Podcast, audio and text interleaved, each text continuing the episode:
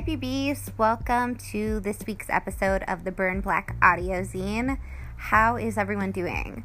I feel like it's such a weird energy going on right now. We are about to go to war, it seems. That's really fucking scary. Um, I don't really know what to say about that. I'm praying for good things and peace and fairness and justness to prevail in 2020. Um, I'm praying for safety and protection for all the people that I love and for all of you guys. Um, but I guess we're just gonna have to wait and see. Um, this is a pretty heavy episode today. I just want to trigger warn it. Um, my friend Sara and I are talking about an experience that we went through in our teenage years being part of a residential treatment center. Um, and what it basically was like for us growing up. This is not something I talk about often, but I have been forthcoming about it recently. I wrote about it in Lauren's zine, Constant Chaos, which I plugged on a previous episode. Please go buy it. It's amazing. It's about dysfunctional families. And um, Sara and I had a very unique experience growing up in this place, and so I'll let the interview kind of speak for itself. But um, I wanted to share that with you because it, it's a little slice of who I am, and I think it's an important story to tell. And I wanted to hear it from Sara's point of view because sometimes it's nice to hear it from another person and their own experience. Um, perception is everything. And you can learn when you go through something and you speak to someone else who's gone through the same experience with you how much of a unique experience perception is. And that's something I've really been trying to explore over the last few years to get a greater understanding of the people around me and the people that are part of my world. Um, so I'm really interested in the idea of perception because you do create your own reality. So this is a little slice of ours today on the podcast. I'm really excited to share. Margaret Anne has a had sent us a really awesome self care tip, so we appreciate Margaret Anne. She'll be on this episode as well later on. And I review the book Women Who Run with the Wolves later on. And also, there is an amazing uh, contribution from Carrie Sterling, again, who we love, who is a member of our collective, who is constantly on this podcast. And this week, she is updating us about depression and OCD and how to help your friends to have those things and what it's like to experience those things.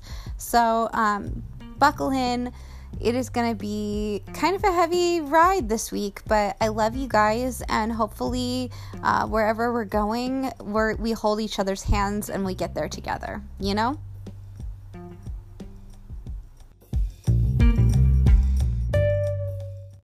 She lived in a lot of different places with a lot of different people that didn't know what to do with her. She had a really difficult childhood. Then at 13, after getting caught shoplifting a t-shirt, Courtney was sent to juvenile hall, and from there, reform school. At that point, I had found the runaways. And I'd seen foxes, and I decided that I was just going to be a juvie like Cherie Currie.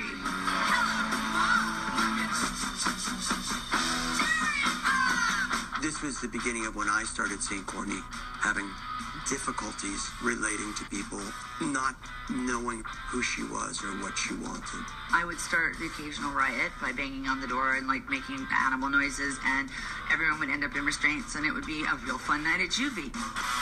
What makes her great is her rebellion, and what makes her difficult is her rebellion. How are you doing, Sara? I'm good, B. What's going on? I am just trying to stay warm. How's the weather in upstate New York? Well, after we got three feet of snow, it's been 40 degrees for a week, so it's pretty muddy and warm here now. Amazing. Are you are you able to go hiking and do things still, or are you snuggled up with your Mm. honey? Not so much in the mud. If there was snow, I would be snowshoeing with the dogs, but this this is just gross. So I'm just inside in front of the pellet stove with the dogs and my hubby. Oh, how do the dogs handle the snow? Um, well, two of them like it, and the other two I literally have to throw outside. Yeah, they and they're small. They're all under 30 pounds. So if we don't shovel a path for them, they'll just disappear in the snow when it gets too deep. Oh my goodness. I love seeing all your pictures on Instagram and following all your hiking and all that. You are a nature nut and I love it. yeah, I've turned into quite the nature and dog nut in my elder years.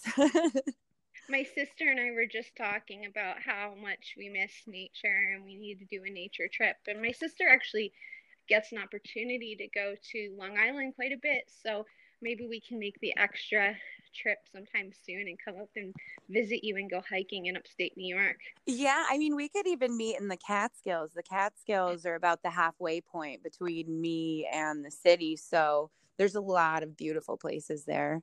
Oh, I I think my sister would probably love that. My my mother, our mother, in the cat skills back back when, back in the Dirty Dancing days.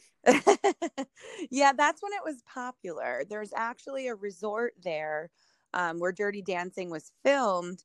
And recently, my best friend Kate and I went there. It's abandoned now, um, but Oh. you can still, you know, you can kind of go there. It's not Is it not spooky? illegal, not legal. Um, but yeah, you can go there and take pictures. And I mean, it's it's crazy. It's turned into a kind of a beautiful disaster. I love that. I feel like I love the term beautiful disaster too because I feel like that's such your outlook, my little humanitarian. that is for sure. you are always like the light in the storm, but the light might be like flickering a little bit. I feel like that's a good I would I would agree. I would totally agree. um, so I'm gonna back up and talk about the little humanitarian because I think that that's an important uh, part of this story.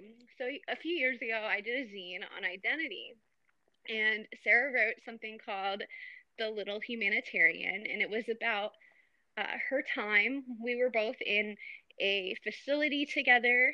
From how old were you when you first got sent there? Um, I was 16. Okay, so uh, it was tumultuous, and we're going to talk about that a little bit. But our counselor, Miss Carolyn, God bless Miss Carolyn, shout out if you're listening. Oh my God, can you imagine if she's listening? Oh my god, I'd be so happy. she used to call you the little humanitarian. I'll let you tell the story. Why don't you tell you, us the story of why she called you that? Um, well, I think there was a little bit of sarcasm behind that because I definitely was not the easiest teenager to deal with. Um, you know, especially being there, having a chip on my shoulder about having to be there. Um, but her with her humor, it kind of sparked some positivity in me. And I think she saw that in me. I think she saw that I wasn't a lost cause, that I, you know, there was something in there um so kind of kind of brought the niceness out of the little bitch that i was I feel like she saw your leadership qualities for sure. And oh yeah for I sure i feel like you you had this way of being um, nice by being mean, and I mean that as a oh my god i still do that It's very tough love. Get with it. This is what's happening. Deal with it. Which I think was your overall attitude approaching that place. Um, so let's start at the beginning. You were 16 when you arrived there. I was already there for some time. I feel like there was a, and I, I'm sure you've been told this by other people, but like there was a shift when you came for sure. and it was kind of like the old way of doing things went out the window, and then there was like a lot of new stuff, but with the same old bullshit. So hmm why don't we start with the first day? Can you describe what the facility was supposed to be, uh, what it actually was? Maybe walk us through it visually, however you remember it in the caverns of your mind. okay um well i was told that it was going to be this beautiful place um my father and my therapist decided that it was best for me to go to this residential treatment facility as they put it um, being that my mom had passed away and i had some emotional issues. So they described it to me as like a country club. Um, you know beautiful grounds there was animals there i was told um, and though i wasn't looking forward to it at least there was like a shred of hope in me going there that there would be something i was interested in.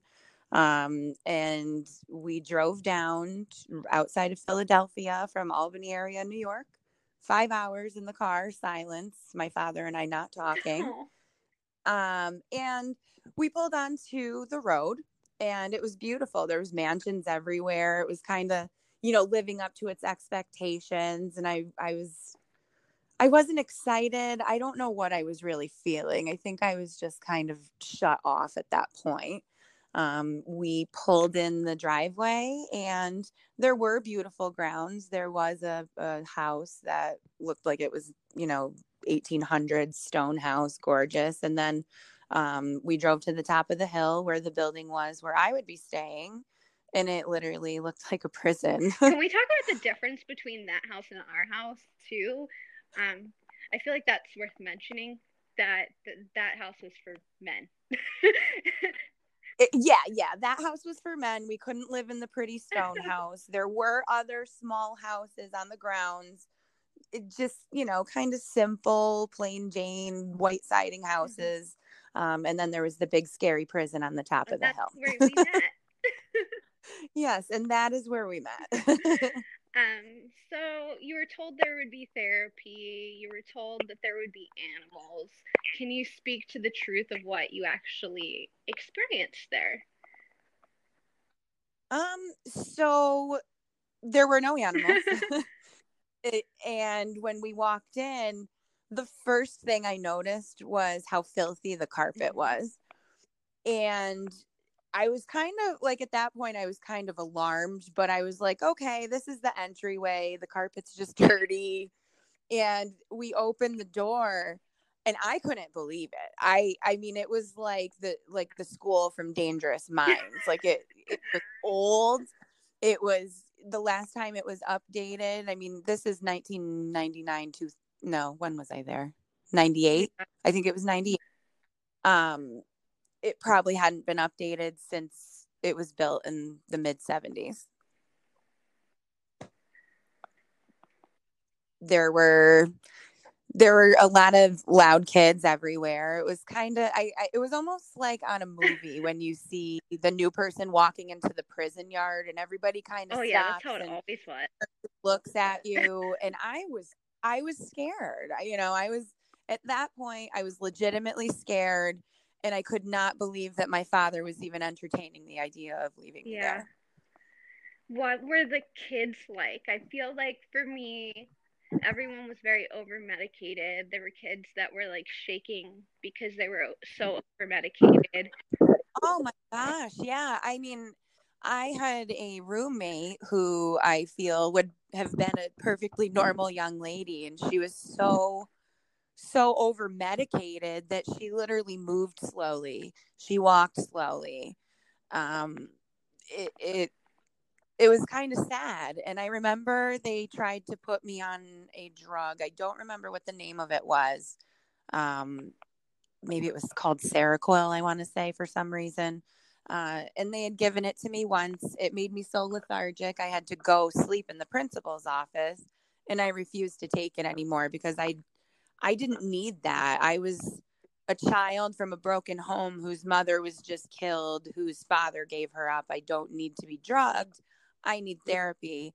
Um, and I'm really only getting therapy maybe once every week or two if I'm lucky.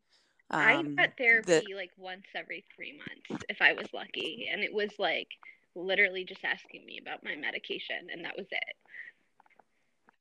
Eh, well, I mean, the staff were not therapeutic to us at No. all. Uh, there was no group therapy activities. It was just kind of like a free for all all the time. I, I mean, sometimes we would have things to do, but um, I, it was not as structured as it should be for children that need to be emotionally healed. Not at all, yeah. Um, and I feel like the staff also was very compromising. Like, I know like there was staff that brought in contraband quite a bit. There was staff that was inappropriate with students. Um, just and that was so normal, you know.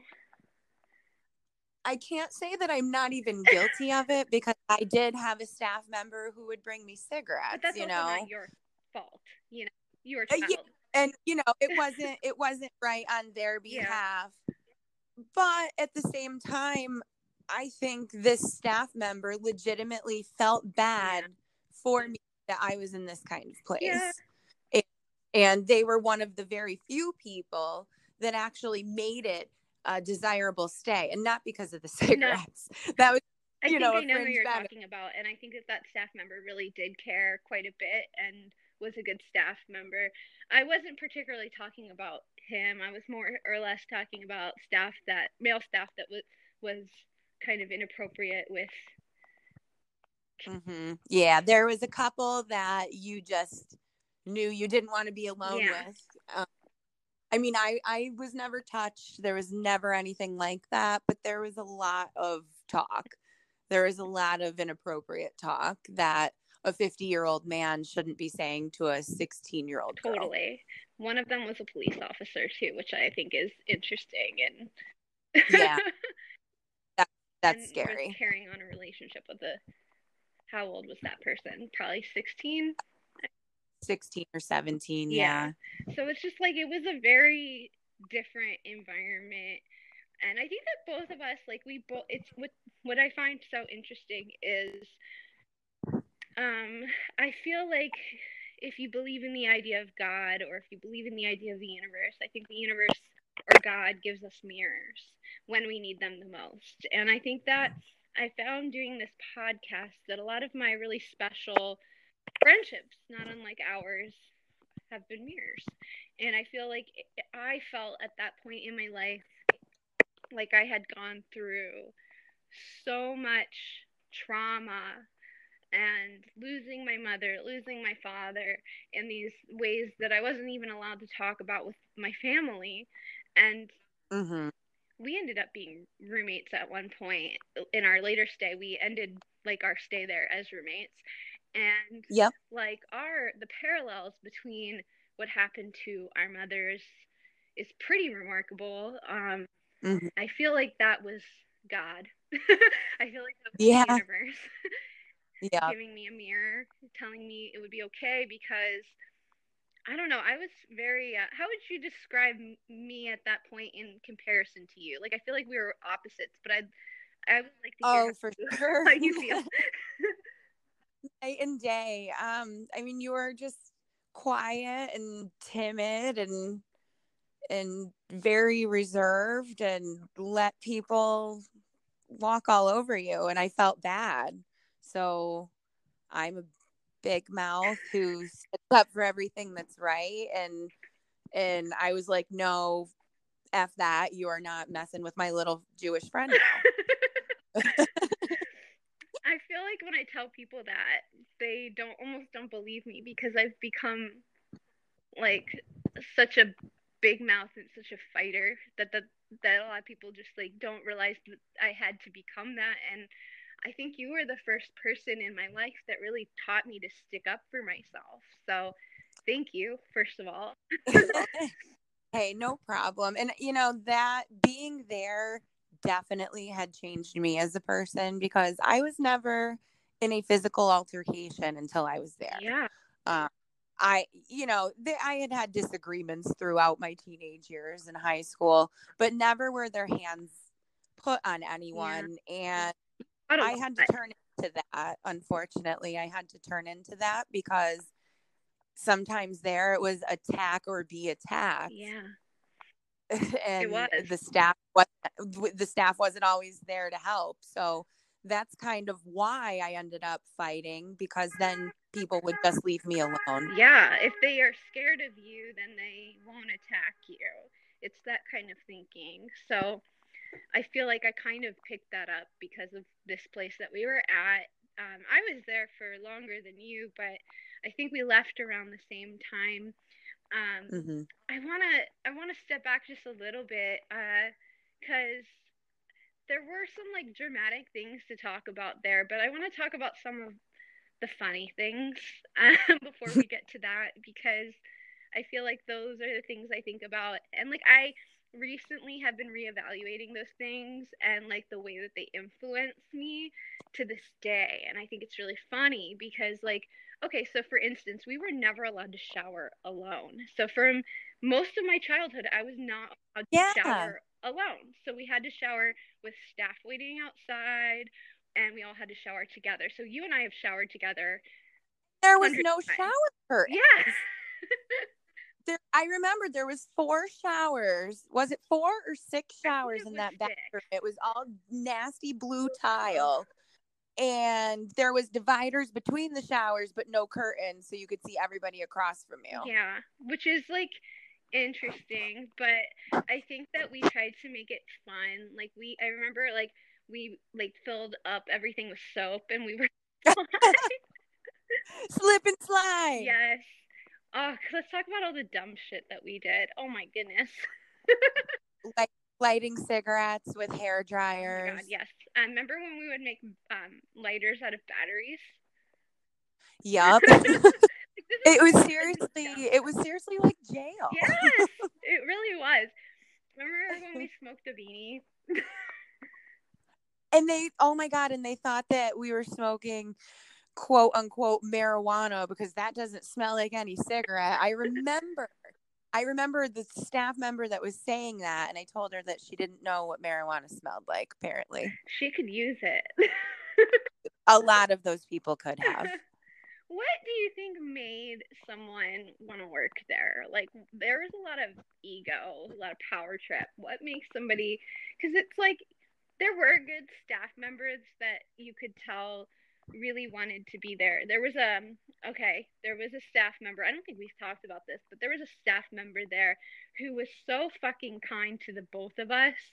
And I would account this this person would probably be one of like the three people that were really helpful during that time. And he had recently lost his girlfriend. and she had passed away, I think, in a car accident. And I think it was really like helpful for him personally to be working with children Yeah. because it got Uh-huh. him out of the grief that he was feeling. And and and hel- actually helping other people. Yeah. Do you know who I'm talking about? Do you Uh-huh. remember this? I okay. do. And then there was Uh, a, a child there, like who actually tried to assault me multiple times, um, and was really quite fucked up in ways that I should not have been around, or you for that matter, or any girl for that matter. Um, and Mhm. he, for some reason, got mad at the staff member. I don't know why or what triggered it, but he made a comment about that staff, the staff member's uh, girlfriend dying. And Uh do you remember what happened? Yes, I do. do you want to reiterate it? Um?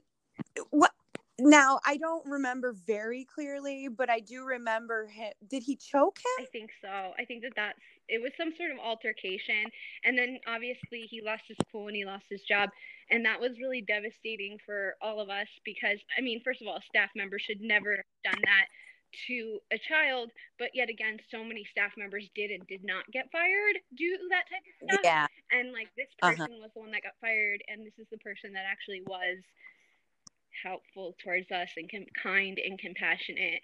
Um i can and so that was just so mind-blowing to me because anytime staff would restrain someone it was like they purposely would hurt people. Like it wasn't just a defense mechanism. Like i saw staff be particularly rough or instigate fights even between two people that I like would adults. definitely say there was a lot of instigating. Um, yeah because I I remember when I was dating someone, um, Mm-hmm. one of the staff came down the hall to tell me that the person I was dating was kissing someone else. Now, granted, I was very glad at the time that this person told me, and I promptly went down and took care of what I had to take care of. Scream heard around the world Yeah, um, might have pulled her hair a little bit. Um, but as a staff member, what are you doing? Why are you telling me that? You should Yeah. break up the children making out and just keep it moving, not go and tell.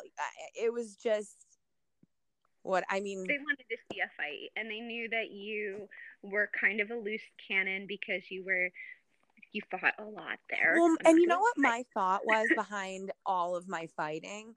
I'm here Hmm. till I'm 18, whether I like it or not. So Yeah. nothing I do is going to get me out of here any sooner. Nothing I do is going to get me out of here any later. And I'm not going to take crap. Um, Yeah. because in my school before, that's all I did was take crap from people. And after going through the loss of my mother and my feeling like my father's, you know, giving me up, I just that was it, you know, that that was it. And now I couldn't imagine hurting anyone. Yeah. Do you okay, so like this is the obvious question then. Like do you feel like places like that make people who have issues like we did actually regress because instead of what instead of like actually healing them or giving them therapy or any of that, like they medicate kids so they're compliant. And then you have a lot of kids with a lot of unique problems in one place and no therapy. So it's like they're picking up each other's behavioral patterns. Mm, That is exactly what I was just yeah. going to say is pick picking up others' behavioral patterns, fighting. I never wanted to fight before. And there I did all the time. And when I left there, I didn't again. you know, it was just it was Yeah. something like I felt like I had to do there or else I was going to get hurt. Yeah. Do you feel like uh I mean you just said that you, once you left there you no longer had to fight, but do, what behavioral patterns do you think maybe you picked up from being there? Um I was thinking about the shower thing, getting back to that where it's like I never realized it, but like I always had roommates or a partner. And uh the other day I was listening to a podcast in the shower. I'm like, I don't ever shower in silence. I wonder if this is because of that experience because I can't just sit with myself. Yeah. I have to talk to someone. And even when I was with my partner, like we would always either shower together, like that was our thing, or like we would talk to each other while we were in the shower. Like it might be a little codependent, but like like I don't think I've ever just showered in silence. well, I was it was really weird for me because I have always like more than hated my body. So having to be naked in front of people and shower in front of people like that to me was humiliating and I was very relieved to find friendship in you as well as a couple other people that I could shower with and not be totally freaked out. Um yeah. I actually like to shower by myself. Like and maybe it's because of there it just affected Yeah. me in a different way or something but i would rather just be by myself um but you know as far as behaviors anger was really a big one for me that i picked up from there um i was never really angry like that um and it, it really it, it definitely affected me being there but i often wonder if i wasn't there would i be who i am now you know? So it's i don't know if i i hate the place or it, it it it leaves a lot to be improved. I feel like a program like that might work if you had good staff if you had a clean facility if you had teachers that actually wanted to help you towards the future instead of just shoving you out the door no one ever talked to feel me like about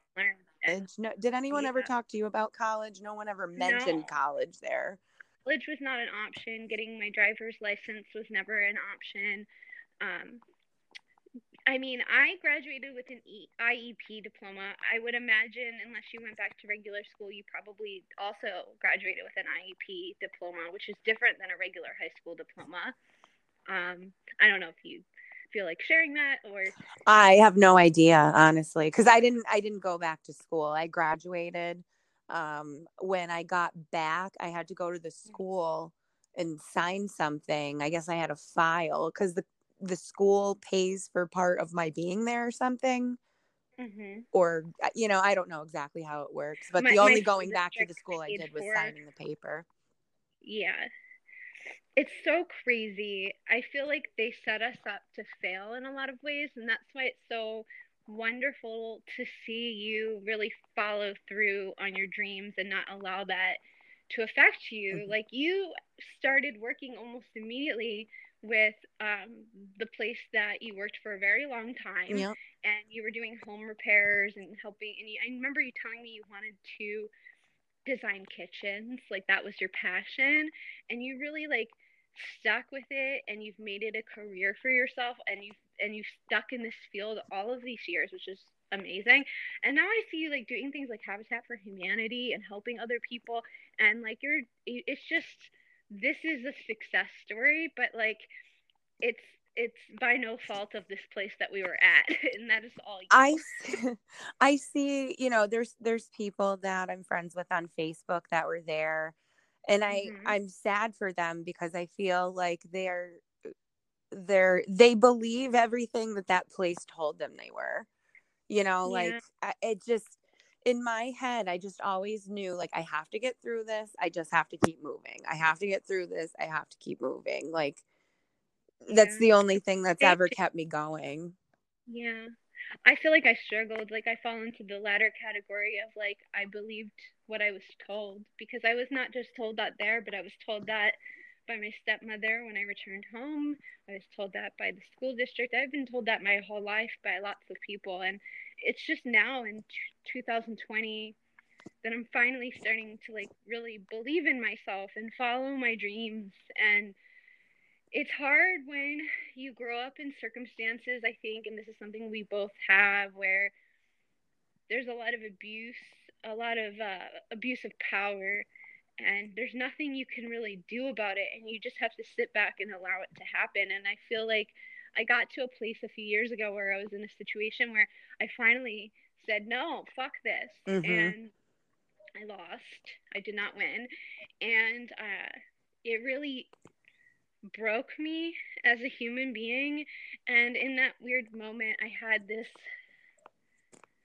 transformative moment of like the student becomes the teacher in a way because I also was in this my sister is 19 years older than me and has always been my hugest ally and I felt very much a kindredship of like where my sister must have felt when she lost when she was trying to stand up to my pa- my dad and when after my mom passed away. And she saw that I was being abused and she couldn't get me out of the house like no matter what calling the cops whatever they weren't listening. I'm still being abused. Especially in that day and age, too. Yeah and so it was really hard to go through that i think that that's something a lot of women unfortunately have to go through because patriarchy is a thing and um, Unfortunately, so. I, I work in. it's not changing anytime soon it seems yeah well i i work in as you know i work in what they call a man's industry i read blueprints for a living and i'm Mhm. the only female at my job and it it does it's very present. Even though the men i work with respect me i'm still a woman. You know it's like yeah. it's like how like do you deal with that? What's that? How do you deal with that? I just do my job well and i do it better than they do. And and my performance speaks for itself. Like i just got a promotion. I my, i'm doing great there and i'm getting respect of my higher ups and you know what if if people don't like it they can kiss my ass I feel like that of attitude is like sailed you through life. Like I need more of that in my life. I wish we lived closer. I, you know what? My dad instilled that in me. Like, fuck everybody else. If they don't fucking like it, tell them to kiss your ass. Like, that was kind of my dad's outlook. And even though we didn't always see eye to eye and he wasn't always an ideal parent, whatever, at least that's one good thing that I got from him.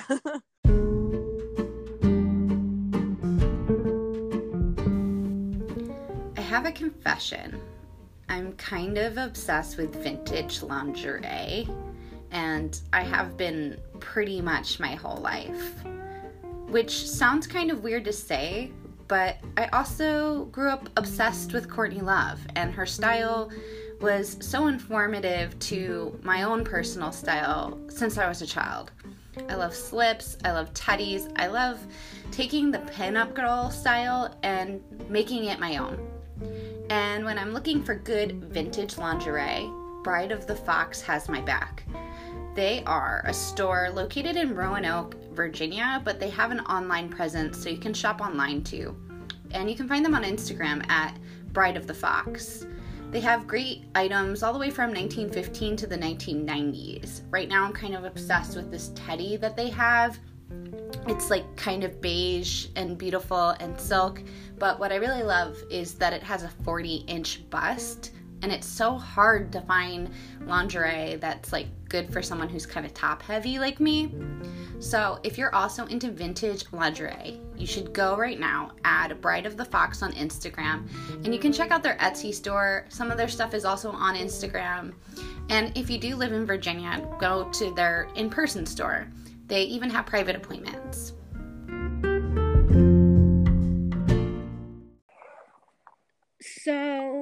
Walk me through a typical day there for you. Um, I think it'd be interesting to start. Oh my God, can we start with the food? Can we start with breakfast? yes.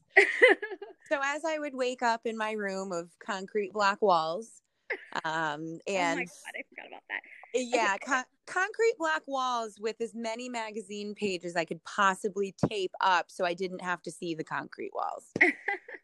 um, you know, fighting for a spot in the shower because there's what was there 15 girls and Yeah. six showers. Praying no Um, one peed in your shower or in your uh in your shampoo or Oh. God, people are disgusting. people would pee in our shampoo bottles. That is so disgusting. And if I ever knew it at the time, I definitely would have punched him in the face. Dude, people used to steal my underwear. yeah. Oh yeah, for sure. Everything got stolen there. Yeah. Um, breakfast was gross there. The egg, the- honestly, the o- like there was a couple things food wise that I liked there. everything else, I just I couldn't even. I, I it was couldn't. It was so gross. Like I remember at one point, I begged my therapist to give me Ensure, so I just had meal replacements because the food was so terrible. Oh my god. Okay, so I do. I'm gonna interrupt this. I'm sorry. I'm interrupting. It's all good. question. I want to talk about.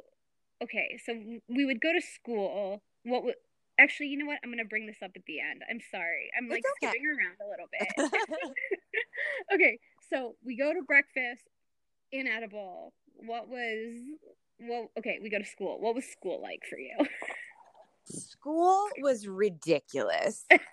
I they were not teaching us anything. I don't think I I literally have no idea what I learned there.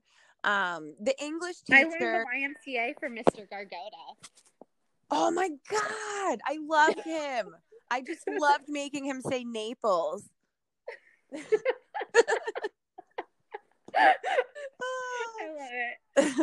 We didn't learn anything. We didn't eat anything. What did we do? well, we were always scheming to go smoke a cigarette. Um, Yes. we were always trying to like hang out with whatever boy we had our eye on at the time, or at least True. I was. Um, and I was just trying to have a good time because for once I was like I said before, I'm here till I'm 18. I'm just gonna do what what I feel I'm going to do. Um, Totally. you know school school was literally a joke though and i can't believe they Yeah. get away with that you are not educating these children and thank No. god i furthered my education because i don't I, I literally learned nothing my junior and senior year nothing No, yeah, I didn't. I bear. I didn't even like have tests. We didn't have anything. We just. It was. It was a free for all. and then there Um, was like the regents exams at the end of the year i do remember that so i mean it had to be Oh, yeah. somewhat legit but I feel like they made me at one point create my own curriculum, which was kind of nice. So I kind of learned some basic life skills, which was cool, like balancing a checkbook, things like that. Um, so Mhm. that was useful, but I would not have received that education if I had not advocated for myself at Yeah. all. yeah So I guess it taught me how to advocate for myself. Um, uh, one thing I want to talk about that I think is really positive before we wrap up and start talking about where you are now. Um, I, I, I like to focus on the good stuff. We've talked a lot about heavy stuff. Do you remember when they moved us from the prison to the offsite prison? the offsite prison was beautiful That I mean, to be fair, yes. I mean, it was okay. When it was an old Victorian. It was an old Victorian house Yes, that was institutionalized. Exactly. So it was better. I mean, and it was beautiful, and we had a lot more freedom, which was really nice. And the food was better. the food was a lot better. So it like we got rewarded, and we this is when we became roommates. Yep. And you were like the best roommate in the world. And I want to talk about the two things that I always think about nostalgically that make me feel good. And number one is that I would get home passes, and I remember I used to sneak in so many like bags of ramen noodles and surge and Vegas bars, and we would have like all this foods, and we would hide it in, in the closet, and and we would just like binge eat together in the closet, and like my happiest memory, ha- my happiest memories are eating like ramen noodles, which I thought were so extravagant. Oh then. God, I could never eat those now. I know, we like loved them. We like craved them. That's how bad the food was. That Yeah. we craved ramen noodles and and and outrageous bars, and we would drink so much surge, and we would take my tape recorder and we would do what we're doing right now, and we would make our own radio show. yes. Oh my God, the surge, the surge. They I- brought surge back for a little while and got rid of it did. again. I didn't try it. I I don't feel like it would be as. I mean, I feel like Surge is just always gonna remind me of that place. Yeah, I'm good on the surge. I didn't try it. yeah, I think the time has passed. but I think it's really funny that you and I used to record our own radio show, and here I am, like 20 years later, recording my own radio show essentially and talking to you. That's So great. it's like a great full cir- circle moment. Like yeah. maybe this is what I was always supposed to be doing. I think we're both on a good track, that's for sure. I hope so. Oh my goodness. So nature is your sanctuary. You find it so healing. What wha- okay, so were you always a nature person growing up where you did or was it Um, something you found love later in life? So when I was a child, my parents were much older. They I was kind of like their midlife surprise. So they did not want me watching TV or doing anything and I would literally just get thrown outside like go entertain yourself, do whatever. So I was always playing in the woods. I was never a fan of getting dirty and I was never a fan of bugs. And I'm still not, but I still love the outdoors. Mhm. um so you know as a kid i would build things um i would just find things to do in nature whatever and now in my adult life i snowshoe and hike and kayak and just try to enjoy myself as much as i can when i'm not working That's so awesome. Do you what do you feel? Do you feel peaceful in nature? Uh does it feel freedom like freedom or what does it feel like? I feel relaxed and peaceful. And I love I love silence. I really do. Like I'm not a big noise person. I don't even listen to a lot of music. I just like the peace and silence and serenity of being outside. That's awesome. I'm so happy that you have that. I need to Um, get you up here one of these days to upstate New York and take you snowshoeing. What is snowshoeing? You put these big things on your feet and you can walk on top of the snow. That sounds pretty cool. I'm not a huge fan of cold weather, but I would do that with you. You just drink a little bit of fireball while you're doing it and you're fine. I don't drink anymore, but I'll have some cocoa. Cocoa works too. yeah. Oh, Sara, I'm so happy to hear from you. I'm so happy to catch up. Maybe we can tell some wild stories about where we were sometime. Um, if, if you had to give one piece of advice to our listeners on healing through a tumultuous childhood, what would it be? Would it be just don't give a fuck? What would it be? Would it be like kick the day's ass? Like, I feel like that's your vibe, but I want to mm. ask you if No, it- listening. It Yeah. would be you can't help who you're born to. And mm. there's nothing that you can do in your control as far as what situation you are born into. And it's mm-hmm. up to us to take each and every experience and learn from those experiences to not follow in the footsteps of our abusers. Yeah. I feel like that that's so basic but hard to do for so many of us. We get I think the the, the issue is I think so many of us get caught up in well I know what not to do and so Mhm. they become inclined to actually become the parent or the abuser sometimes by doing the exact opposite not realizing they're doing the exact same. yeah. So I think it's really just like learning who you are and what your values are and uh and and building from there I think is the most important. It all starts with like knowing yourself and knowing what you want from life and who you are and how, what you can rise above. And um not trying to get caught up in the do's or the do nots if that makes sense. Yeah, yeah. Um, it's just something that I feel very strongly that, you know, if I had my choice, I would have been born to, you know, like Princess Diana or something. So it's But then you just, would have lost your mom again. but you know, it's just, you have to take every situation in life and turn it into a positive for yourself in one way, shape, or form. I guess that's what I'm doing here at Burn Black. Yep. Turning your tragedies and traumas into triumphs. That's exactly that's exactly it. Sara, I love you. I love you We'll too. you. Please come back.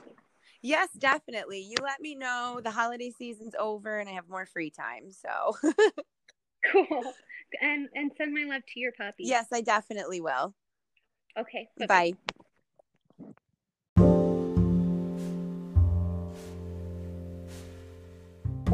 And now for the self care tip of the week.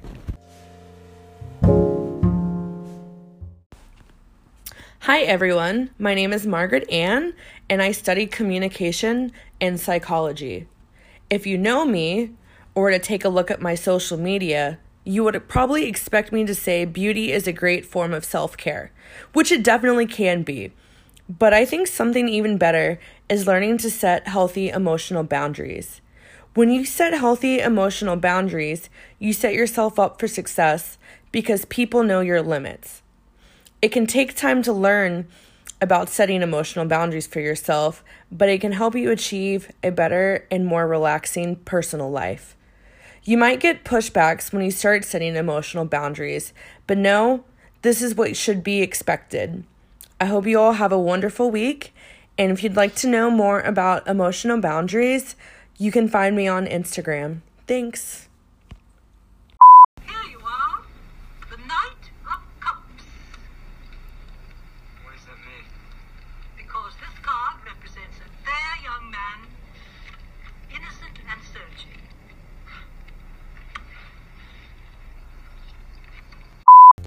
And now, time for five minute diagnosis. My name is Carrie Sterling, and I'm diagnosed with pure O obsessive compulsive disorder and severe depression. Today I'm going to talk about the stigma surrounding my illness, some things I do to cope, and how people can appreciate and help me when I'm having an episode. I was diagnosed in 2009. I had been having intrusive thoughts with, that were the worst that I've ever experienced to this day. Um, they were illogical, scary, fanatic, so many things, and it was a really, really scary period of my life. Um, I finally went to the doctor because I told my mom that I was going to hell because I ate a peanut butter sandwich. It was a strange combination of obsessive thoughts that revolved around the devil and hell and me going to hell and being a failure and also a lot of food obsessions which has been a preoccupation of mine for a long time. Um, i get very obsessive with food and diet and i get very obsessive about my own self hate and how much i dislike myself. My brain will just latch on to things um, many people associate obsessive compulsive disorder with the physical forms that it manifests itself in. Things like compulsively hand washing, um, compulsively checking doorknobs, stop signs, checking oneself. I have some of that, but mine is more internal. Pure O is thought based. So the preoccupation and obsessive nature that causes someone to want to wash their hands obsessively or check doorknobs obsessively or, or, or never stop at stop signs or what have you is that was really stupid. Never stop at stop signs. I will continue anyway, but I'm going to try very hard not to obsessively self hate about that part. um, a lot of my OCD revolves around perfectionism also, so I'm really scared to make a mistake, and if I do, I get very anxious and upset and agitated. Nobody likes to make mistakes, but with Pure O, it's like a control thing. I like, I can't, I feel like I have more control over my ability to make mistakes than I actually do. Everybody sometimes drops something or says something carelessly or fucks up at work. Um, it's just a part of who we are, but my nature is that of controlling um, my thoughts so they're perfect and controlling myself so I'm perfect. And it's not always um, very healthy. Um, so, my pure O thoughts that I get often, the most often, are um, now based around smaller things than the devil and heaven and hell and internal crises. It's it's more just I'll get stuck on something that I'm worrying about and I won't be able to stop worrying about it.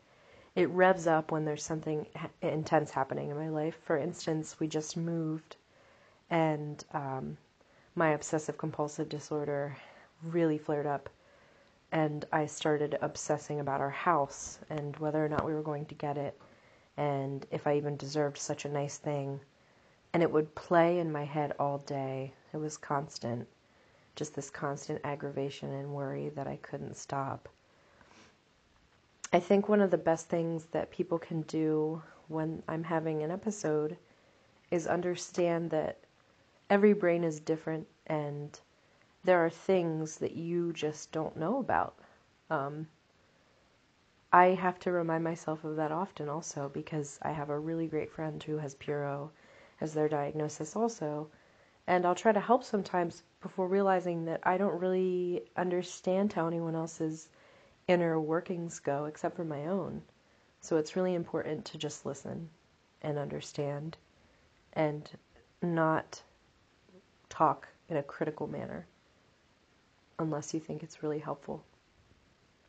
One of the best things my mom ever did for me, she's a huge uh, supporter. Um, she would listen to my deepest obsessive thoughts, things I was really worrying about that I wasn't comfortable sharing. Because a lot of times it really is a scary thing to share. It's embarrassing to say that you've been thinking the same thought all day on repeat with no control over it. But she she told me you're not crazy, you're okay after I told her a really difficult thing that I'd been focusing on. I think it was like it was something very blown out of proportion. So just having people on your side who remind you that you're okay is very necessary. And people who don't try to diagnose you or compare their own diagnoses. I wish you a happy, healthy day, and thank you for listening.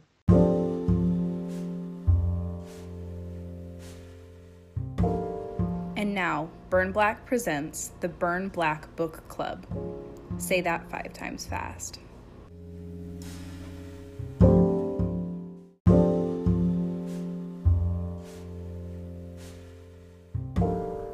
This week I am reviewing the book Women Who Run with the Wolves by Clarissa Pinkola Estes. Now, this book had been recommended to me for quite some time, and I was finally able to get it after patiently waiting from the local library. Um, and here it is. It's arrived, I've read it, and I'm ready to review it. So, I would say, and this is quite a compliment, that this book is a modern day non men version of The Power of Myth by Joseph Campbell, which is a compliment, a compliment coming from me because I love Joseph Campbell. How I would describe this book would be a modern day reclamation of the wild woman archetype. Clarissa goes through very interesting fairy tales and myths throughout time.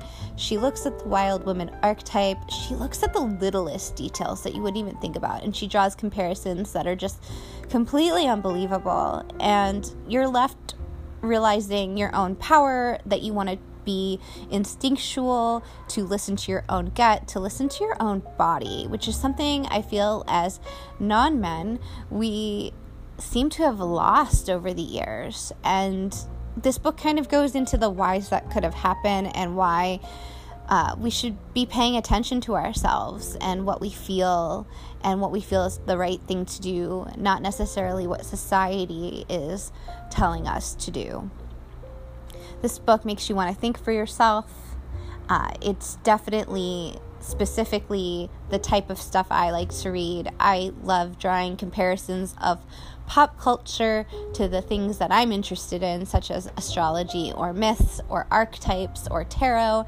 And so, if you're interested in any of that, this is the book for you. It's definitely worth waiting for if you can get it through your public library. Uh, I always encourage going to your public library. It's free, guys. Remember, they exist. But if you feel more comfortable downloading it, it is on Audible, so you can listen to it as an audiobook or put it on your Kindle, or you can just order it from your favorite local bookstore. And this is definitely a great read for this winter. It'll make you feel empowered.